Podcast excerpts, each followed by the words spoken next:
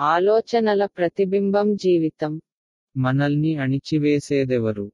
మన అమ్మ తండ్రి భార్య. పిల్లల లేక మన కార్యాలయంలో యజమానుల. నిజంగా మనల్ని అణచివేసేవి నియంత్రించలేని మితిమీరిన ఆలోచనలు మరియు మనకు బాధ కలిగించే అనవసరమైన ఆలోచనలు. మన మేధస్సు బలంగా ఉంటే మనస్సు మంచి మరియు అవసరమైన ఆలోచనలను తెస్తుంది. దీని కోసం మనలో ప్రతి ఒక్కరూ ధ్యానం నేర్చుకుంటే మంచిది.